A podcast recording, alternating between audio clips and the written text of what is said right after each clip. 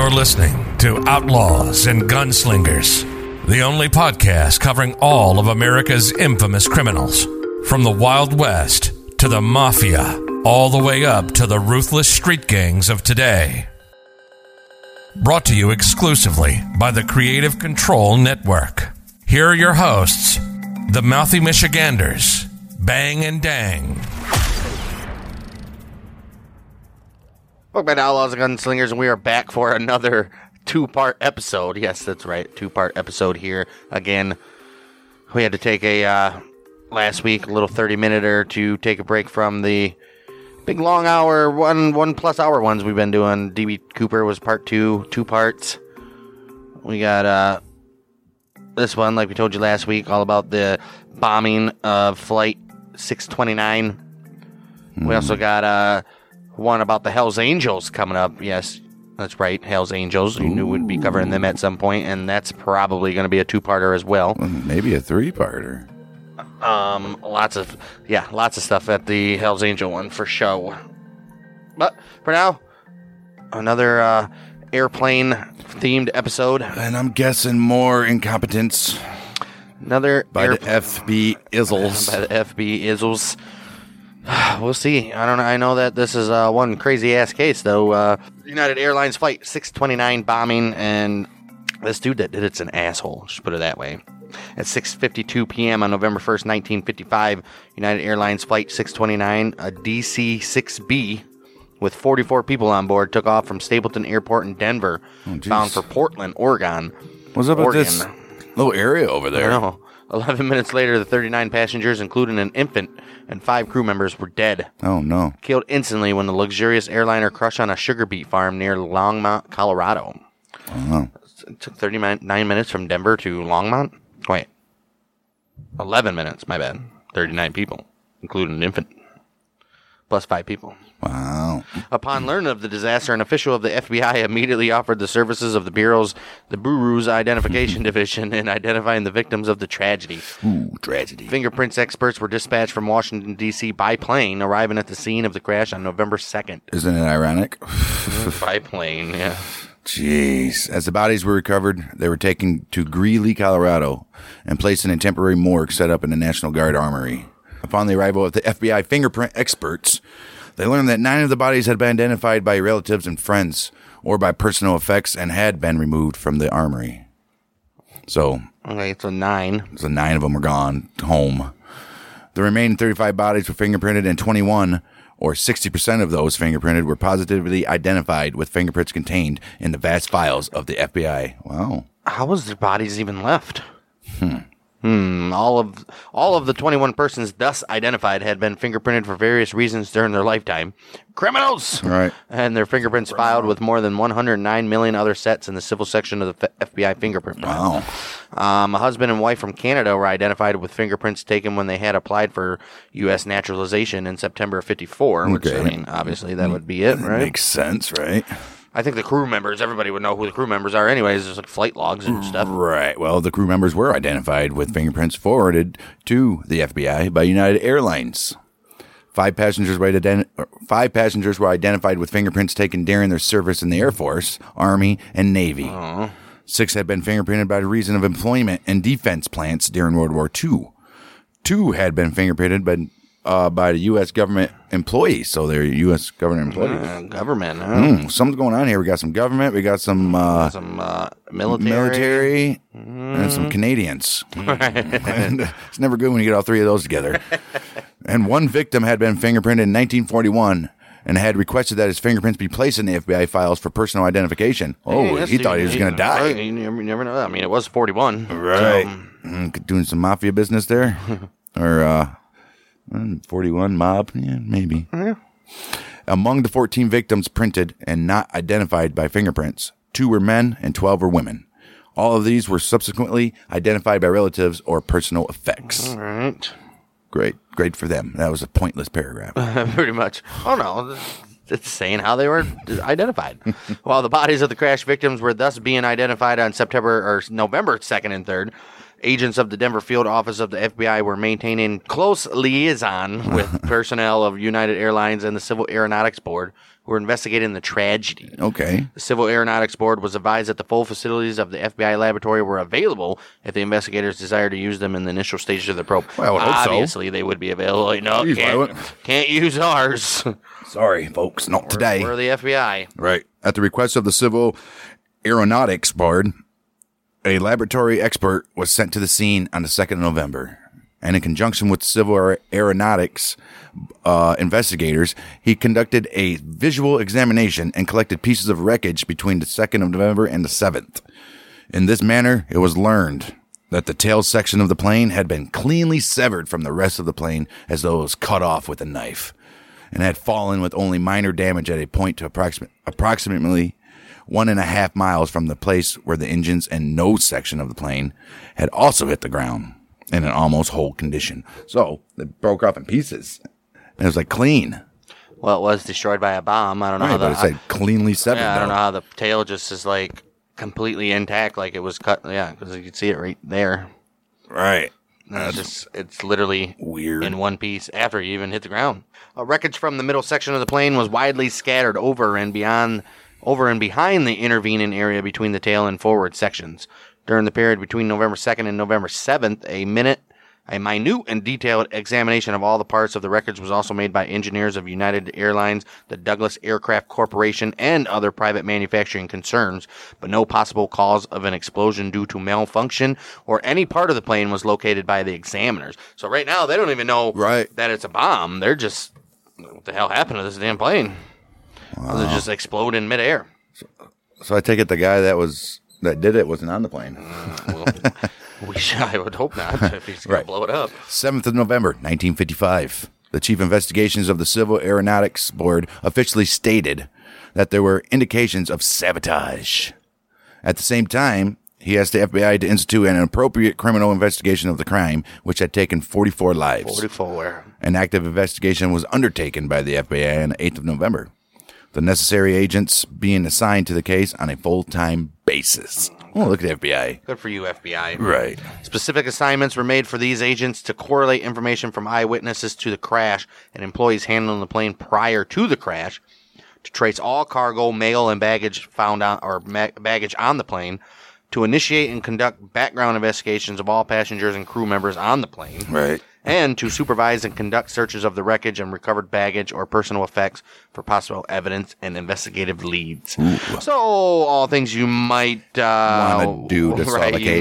might you might think would be done. Right. Between November 2nd and the 5th, four teams of interviewers, each consisting of Civil Aeronautics Board and United Airlines officials or employees, had interviewed approximately 200 individual occupants of a 140 square mile area surrounding the scene of the crash.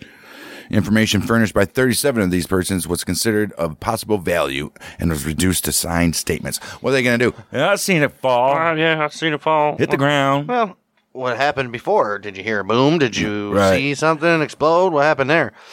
Right. These statements were made available to the FBI upon initiation of the active investigation.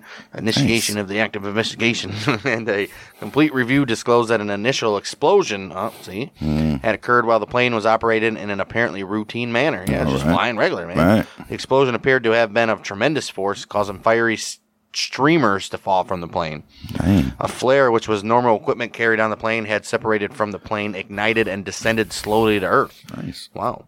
A second explosion, probable of one or more fuel tanks, had occurred when the engines and forward compartment of the plane struck the ground. You know that happened. Yeah, so uh, I wonder if how many passengers where it was. Well, I guess we'll see that if we get the investigation. How many passengers actually died from the bomb Or from the from the crash? crash. Right.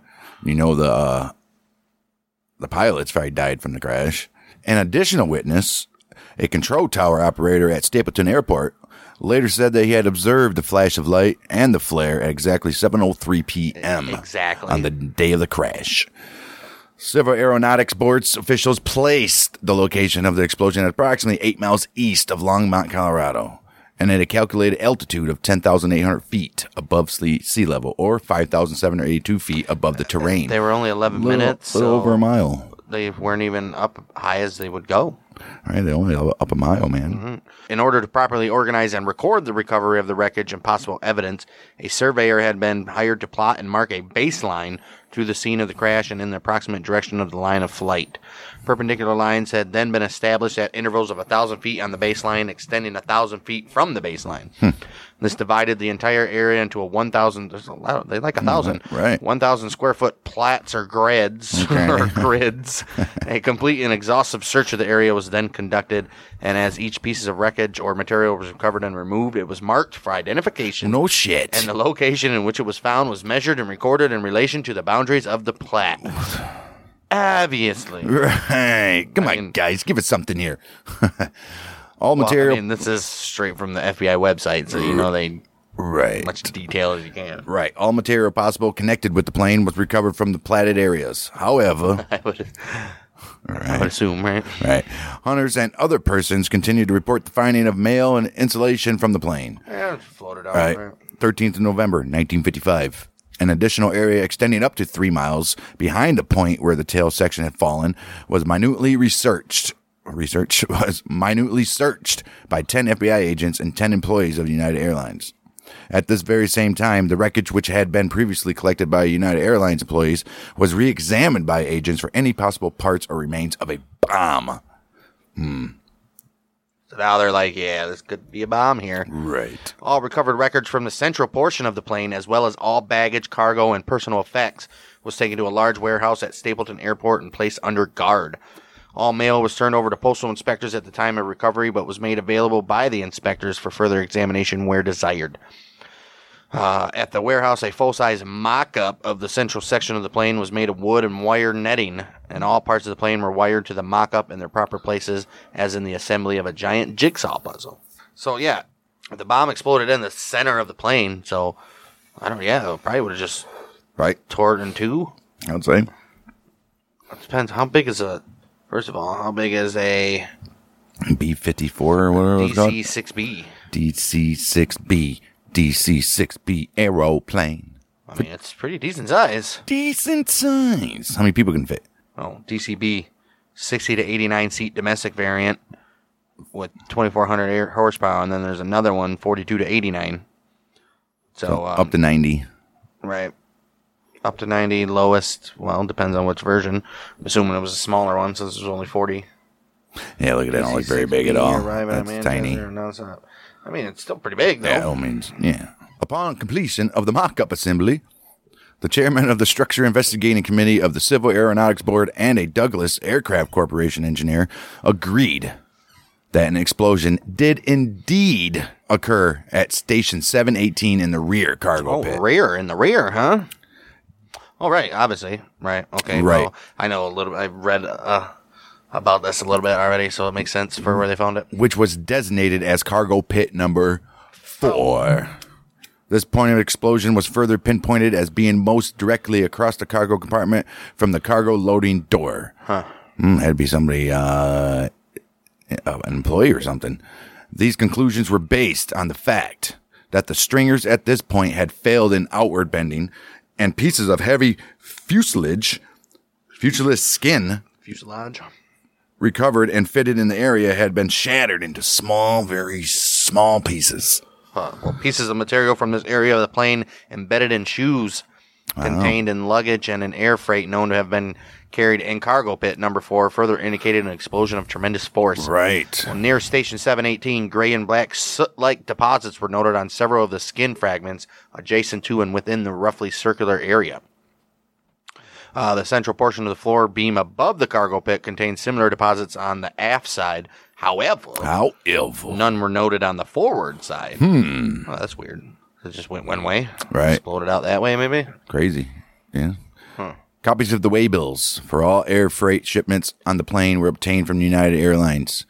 By checking these waybills against pieces of the shipments recovered, the contents or the portion of the contents of all such shipments were identified. Ain't that some shit? Ain't that, that's hmm. nice. Nothing of an explosion or a particularly inflammable nature was determined to have been included. So it's a stupid word, number one. Right. Inflammable and flammable, literally the same thing. Right. So nothing like that was uh, included on the the shipment's plane. Right. It's like when you go to the post office, like, is there anything uh, liquid, fire hazard, all that in there? Nope. It was also learned that upon arrival at Denver, all cargo and freight carried in Pit 4 had been removed to the forward cargo pit. And at the time of the crash, cargo pit number 4 had contained only baggage and cargo loaded other flights, as well as all cargo and baggage which had originated at Denver. So anybody that got on at Denver, that's where all their stuff was, pretty much. and maybe somebody just put it in a, in a bag and said, Set send it in there and- right? yeah. Send the Denver, send, uh, uh, Send it to Portland. send it on this sh- bus. plane. But during the terrain and wreckage search, five small fragments of sheet metal were found, which could not be in any way identified with parts of the plane or known contents of the cargo. Really? The fragments appear to be badly burned and scarred and to be coated with a gray soot like deposit, which might normally be associated with residue from an explosion. Hmm. One side of the one fragments was red in color and bore the letters bore the blue letters H O ho. So now they're on something here, huh? Well, maybe. Although it was not known at this time that these fragments were significant. An extensive effort was made to identify them in the belief that they might have come from a destructive device of some nature. Well, the fragment bearing the letters HO was eventually identified. Guess what? It, guess what it was? It was a portion of the metal side of a six volt battery of the type later determined to have been used as detonating device of the bomb that had brought death to 44 people and their families. Okay, so they found the detonator there, huh? An examination of fragments and pieces of the wreckage recovered from the crash scene uh, by the FBI laboratory revealed them to possess foreign deposits ranging in color from white to very dark gray. That would uh, explain the soot, right? These deposits were found to consist mainly of sodium carbonate, although nitrate and sulfur compounds were present as well. This guy had to load it on somehow, or somehow he sent luggage or left them at the airport, or so- I don't know. However, you get luggage on an airport in the plane if you're not there. Can Couldn't you just put it on the bag, the thing? But what? Couldn't you just put it on the uh, thing that the bags come out on and label it for Denver or Portland or whatever? Yeah, but don't they go through like a screening thing? Not, Bags? not in the fifties. Right. Yeah, that's what I was thinking. Right, just throw it on the bag thing. Throw it right there and then whatever. Right. It's true. You wouldn't have who, who the hell's watching it? It's 1955. Right. Barbara, I need more. More. Okay, I'll tell him. More. More. FBI laboratory technicians advised that available dynamite consists of nitroglycerin with varying amounts of sodium nitrate, sulfur, and other materials. There's that other. What is it always? Right. And others. and others. The only solid residue to be expected from the explosion of available dynamite is a mixture of sodium carbonate, sodium nitrate, and sulfur bearing compounds, which that's what they found. The initial summary of this information indicating the probable use of dynamite was first furnished to the uh, Denver field office by the FBI laboratory on the 13th of November. So they're getting on this quick. Yeah, man. FBI doing something for once. Uh, as, the, as the investigation progressed, efforts were pursued to develop complete background data on each of the 44 individual victims, as well as any possible motive that anyone might have had for commission of homicide against them. Right. Oh, so now they're even looking at not only them, but people that might wanted to kill them. Right. Similar investigations were initiated on all persons who had originally held reservations for the flight but had canceled them. I mean, oh. obviously, right. shortly before the flight or failed to report for the flight at any of the stops made earlier. Oh, okay. I'm covering all bases there. Right. All office. Right. No stone left unturned. No. Look at that. All offices conducting background check investigations of the passengers requested to obtain descriptions of the luggage they carried, as well as probable contents of the luggage, in order that the material recovered could be identified with the individual victims. How are they going to know? The purpose of requesting this information was so that by a process of elimination, the owners of the luggage which was most severely damaged or coated with the foreign residue could be determined. Right. Obviously, they're like, this one's like way more obliterated than the rest. This one had to have been where the bomb came from, right? Right. A considerable quantity of personal effects of passenger victim Daisie E. King was recovered from the wreckage and closely examined by the agents. The material, uh, this material included a number of personal letters, newspaper clippings about her family that survived, a uh, personalized checkbook, a thousand dollars in traveler's checks, an address list, and two keys and a receipt for safety deposit boxes rented by Mrs. King. These articles revealed considerable information about the background of her, And uh, one of the newspaper clippings reflected that her son, Jack Gilbert Graham, had been charged with forgery by the Denver County District Attorney and had been placed on the local most wanted list by that office in 1951. Really? Oh, What a quinky dink there. somewhere, huh? Winky dink there. Hmm. Well, from the fact of the most of these personal effects of Mrs. King were found on her near, on her near, on her rear. uh, her these items were found on or near her body. It was apparent that she had been carrying them in her personal handbags at the time of the crash. Uh, you think? Despite careful searching, practically none of the contents of Mrs. King's luggage was recovered, and only small bits of the suitcases believed to belong to her were found. Oh. Immediate effort to determine the identity of passengers on which large amounts of trip insurance had been obtained revealed that six passengers had a maximum of 62,500 of such insurance. Insurance. Four had 50,000, two had 37,500, one had 35,000, two had 12,500 and two had $6,250. Wait, you can get trip insurance? I, I don't know if you can now, but back then apparently. Because of a holiday weekend, however, a complete check of all companies writing such insurance was not possible at once, and among policies located later were three on the life of Daisie. E. King. Oh, three for her. What the hell she need three of them for? dang Daisie with the name like Daisie E. King. Daisie, and it's not even a uh, Y at the end. No, I-E. she's high maintenance. During a thorough search of the home of Jack Gilbert Graham on the 13th of November, a It was the same day that they concluded Right. that. Uh, hey, Doing a- dude, holy crap! They're doing a lot of stuff. Search of the home, Jack Gilbert Graham. A duplicate travel insurance policy on the life of his mother, Mrs. King, and the amount of $37,500 was found hidden in a small cedar chest in a bedroom of the Graham home. The original of this policy, which des- designated beneficiary as Jack G. Graham, which would be this guy, was later located and made available by the insurance company, as well as two additional policies, each of them out 6250 on the life of Mrs. King, with designated beneficiaries being her daughter and her one living sister. Oh, I bet she's the one that took out the sixty-two hundred. Right. Damn, ain't that something? She didn't even take out one for her son. she don't like him. Well, something's going on there. During the investigation into the background of the passengers boarding the plane at Denver, particular emphasis was placed upon the background of Mrs. King and her relatives. Obviously, you see that he just raided his house. Right. It was learned that upon the death of his mother, Jack Graham was to receive a substantial inheritance. It also became known that Mrs. King and Jack had frequently quarreled over insignificant differences. During his early life, Jack had lived with relatives on several occasions, and he had actually left home, quote unquote, when he was approximately 16 years old. Another person interviewed, one who had business associations with Mrs. King and her son through uh, the operation of a drive in restaurant in Denver, volunteered for information that Mrs. King continually had trouble with Jack over operation of the restaurant. That, in fact, they fought like cats and Oh, dogs. those cats and dogs always fighting. Right. Uh, that the restaurant building had been damaged by an explosion at one time, too. Jeez. Oh, wow. Jack Graham may have been taking money from the receipts of the business.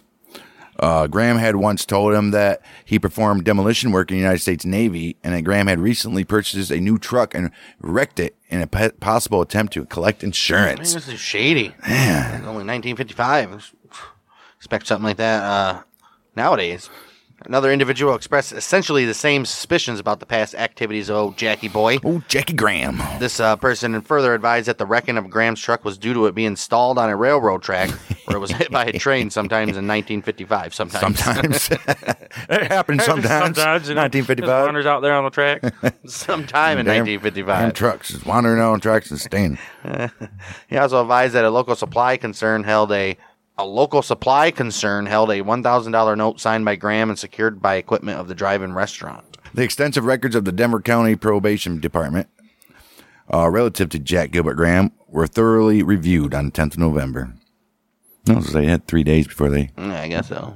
These records revealed that Graham had been employed as a payroll clerk at a manufacturing concern What the hell is a concern? in Denver in March 1951. I'm guessing uh, like a a business. Company. like a hardware store or something. I guess. or warehouse, yeah, manufacturing concern. At which time he had stolen a number of blank checks and used the company check protector and filling out some uh oh protector is it is it a protector Protector. Yeah. protector yeah. little puncher thing. Sure. Uh, yeah, and used the company check protector in filling out some 42 of them uh, for $100 each. That's it. Come on, guy. It's only 4200 bucks. Four thousand two hundred bucks. A lot in nineteen fifty five. Right. After which he had forged the name of the company owner and cashed the checks at various businesses in Denver. Oh, look at them. He had received approximately 4200 in cash, obviously, and immediately spent approximately 2000 for a late model convertible automobile in which he left Denver. What? What, what kind of automobile In did which you buy he there, lived. bud? Right. Uh, the whereabouts of Graham were unknown until his arrest on September 11th, Oh, no. 1951, at Lubbock, Texas, on a charge of hauling whiskey in violation of Texas laws. Hmm. Can't Uh, haul whiskey without a permit? I guess not. He had served a sentence of 60 days in the county jail after conviction Damn. and had been released to the Denver County District Attorney's Office to face charges of forgery in connection with his check passing activities. Oh, jeez. Uh, according to the records, the arrest of Graham had been effected only after uh, he had run a roadblock man by local officers and shots had been fired into his car by by them. At the time he was found, he was also had a gun in his car. Oh, Jeez, no. Guys, come on. Today's world, he would have been shot dead. Why is he uh, running a roadblock anyways? Right. It's not like they were This guy's just a moron. For, oh, I guess he had alcohol in the car, so All right. And he probably was, wanted maybe. he was probably paranoid about the checks, too. Right. Graham had been convicted of the forgery charge in state district court in November, Colorado. November, Colorado. uh, in the state district court in Denver on the 3rd of November. But the sentence was suspended and he had been placed on probation for a period of five years. The records reflected that cash restitution in the amount of $2,500 had been made at the time of the trial and that under the terms of probation granted, Graham was to make further restitution in the amount of $1,805.34 at the rate of $40 per month. Forty dollars per month. Uh, pretty expensive in 1951. Right. Uh, Graham had regularly made these payments between January 2nd, 1952 and November 3rd, 1955. Nice. Reducing the outstanding balance to, oh, damn, it took him three years? Yeah, $40 a month. Guess. Uh, reducing the outstanding balance to $105. then he's like, nah, I'm done. Pretty much. Uh, these records revealed, uh, wasn't November 3rd, the, yeah, the day the crash happened. Right. These records revealed that Jack Graham had served in the U.S. Coast Guard from April 48 to January 49, and that he received an honorable discharge on the basis of minority. However, However. a notion made on the records reflected that he had been AWOL for a period of 63 days during his service. Oh, no. Uh, he was last stationed at the Coast Guard installation at Groton, Connecticut, holding the rank of motorman, Oh, third motorman. class at the time of man. third class I am. At the time of his discharge, Graham had completed the ninth grade in public schools, but he was later granted a high school diploma upon his passing of entrance examinations at Denver a University GD, huh? and was admitted as a student there, and then went to college too. Nice. Good for him. The probation reports reflected that Graham did not realize the seriousness of the offense at the time of his arrest on the forgery charges. He's like, "Mm, it can't be that bad. Right. Who, who would have thought uh, forging money and uh, taking it illegally would be that bad, right? The probation reports reflected also reflected that his mother had been overprotective of her son and that Graham had a rather wild life and had spent most of his money which he made from his crime on drinking parties and women. Drinking parties, all right. He's like, I know how to spend this money which I just a crime I committed. Let's have drinking parties and let's get women there. Drinking parties. Huh? That's what they called parties with beer back then. I guess. Drinking parties. We have a drinking party. What kind of party you having? Drinking. yeah, I mean, I guess. What kind of party you having? Lunch. a lunch party, a dinner party, maybe. Yeah. Barbecue. We're having a grill party. A Grill party. Oh, they call them grill- grills. Get the Weber out. Is it a Weber or Weber? Weber. Parties with women. Uh, Graham had regularly reported to the probation department on a monthly basis. However, Well, and had held regular employment as a heavy duty equipment mechanic the majority of the time between January 53 and December of 54. good for him. Later, he had moved to Denver, where during the every part of 1955, every every part, every part, including the early part of 1955, he was employed by his mother as manager of a drive-in restaurant, which All we already knew that. back to the drive-in here. Uh, Jack Graham was initially interviewed on November 10th, 1955, in the company of his half sister. During this initial interview, Graham furnished the following background information regarding himself and his family. He stated he was born on January 23rd, 1932, in Denver, Colorado. Hey. That his father was William Graham, Nice. Billy Graham, isn't that a Reverend, who died when he was approximately three years of age, Aw. and that his natural mother was Daisie E. King. Dang. Natural mother. Huh? Does he have an unnatural mother? Right.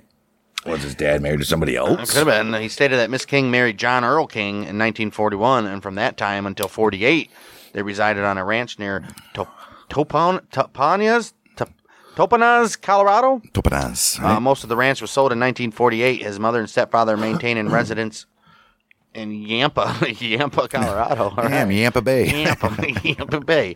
From uh, that time until the death of John Earl King on October 16, 1954. Following the death of Earl King from a heart disease, Daisie and her daughter went to Goodland, Florida, where Mrs. King owned and maintained a house on Marco Island. Okay. Uh, she had some money then, huh? Dang, yeah. There. Mrs. King remained until February of 1955 when she returned to Denver to assist Mrs. Jack Graham, who had just given birth to her second baby. Shouldn't have came back. Shouldn't have came back, Daisie. Yeah, there's no, Stayed there on Right. Marco Island. there's no reason for it. According to It was already the second baby. Like, she, like the mom needs help any damn day. Right. All out of here. all the way from Florida. Right. No, you don't have to come here for all the way from. Trust me. I already bought the tickets, honey. coming. You're gonna need the help. Jackie doing good still? What's he doing? Are you cooking for him? You cooking for Jackie?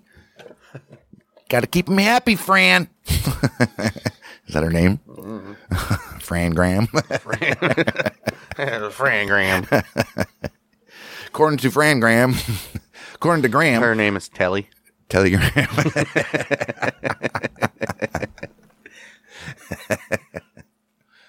Uh, Tilly.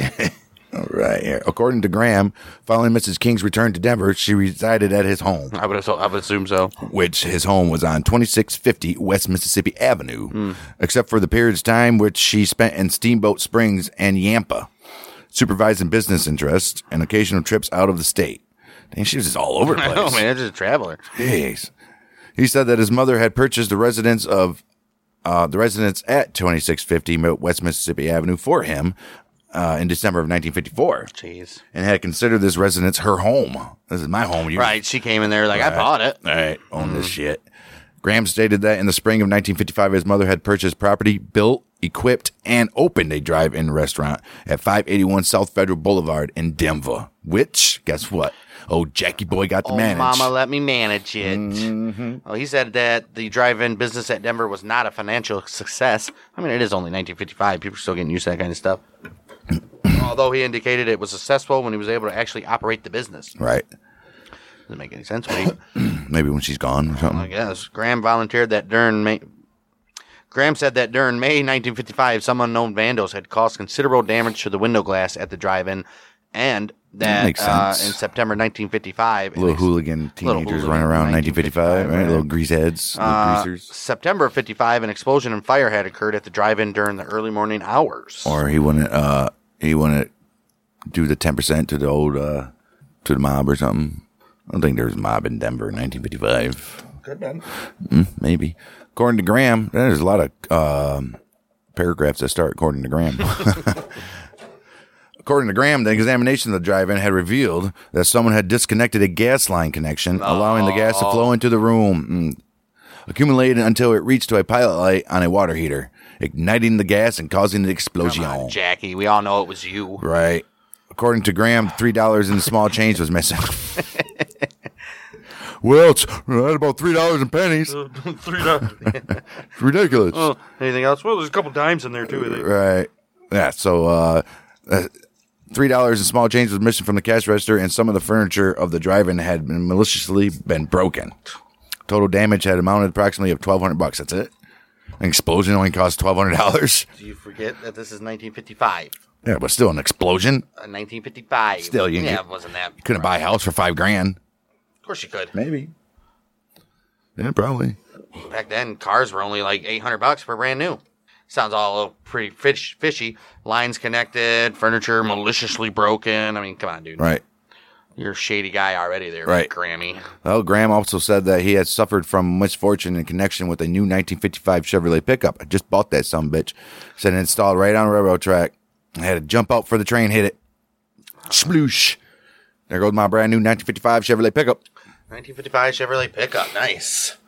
At this interview, Graham gave information about the activities of his mother, Mrs. Daisie E. King, on November 1st, 1955, as well as her intended plans in connection with her trip to Alaska. Oh, jeez. What the hell? She's like, I'm going to visit all four corners of the globe. He furnished a. Why do they keep saying that? He gave a description of Mrs. King's luggage, including that which she had been shipped, including that which she had shipped on her airline ticket, and that which she had carried with her on the plane. He claimed virtually no knowledge of the contents of his mother's luggage, saying that his mother would never allow anyone to actually assist her in packing, Right. and that uh, he had not helped his mother with any of her packing or place anything in her luggage. Mm-hmm. Did they ask you that? They're like, I didn't ask you if you put anything in her luggage. right. So just make sure, man. Just letting you guys know. He stated that Miss King had considerable quantity of shotgun shells and rifle ammunition with her, intended for use in hunting caribou in Alaska. Dang, now she's a big game hunter. Oh, well, I think he's saying that to say like those could have exploded or something. And mm, come on, trying to cover his tracks a little bit there. I don't know about that. Were you you're allowed to travel on a damn plane with ammo? Uh, you might be able to. November 11th, 1955. Mrs. Gloria A. Graham, wife of Jack. There's Gloria. Gloria. Advised that she had married Jack Graham in 1953 and resided with him uh, since that very time. I would hope so. yeah, we got married and he went this way. I I went down the road. Both bought separate houses. And, All right. Ridiculous. They had two children, approximately 20 and 9 months old, approximately. you don't know how old She's they're- like, yeah, I think something's around 20 months. Maybe nine months by now. the other one's 20.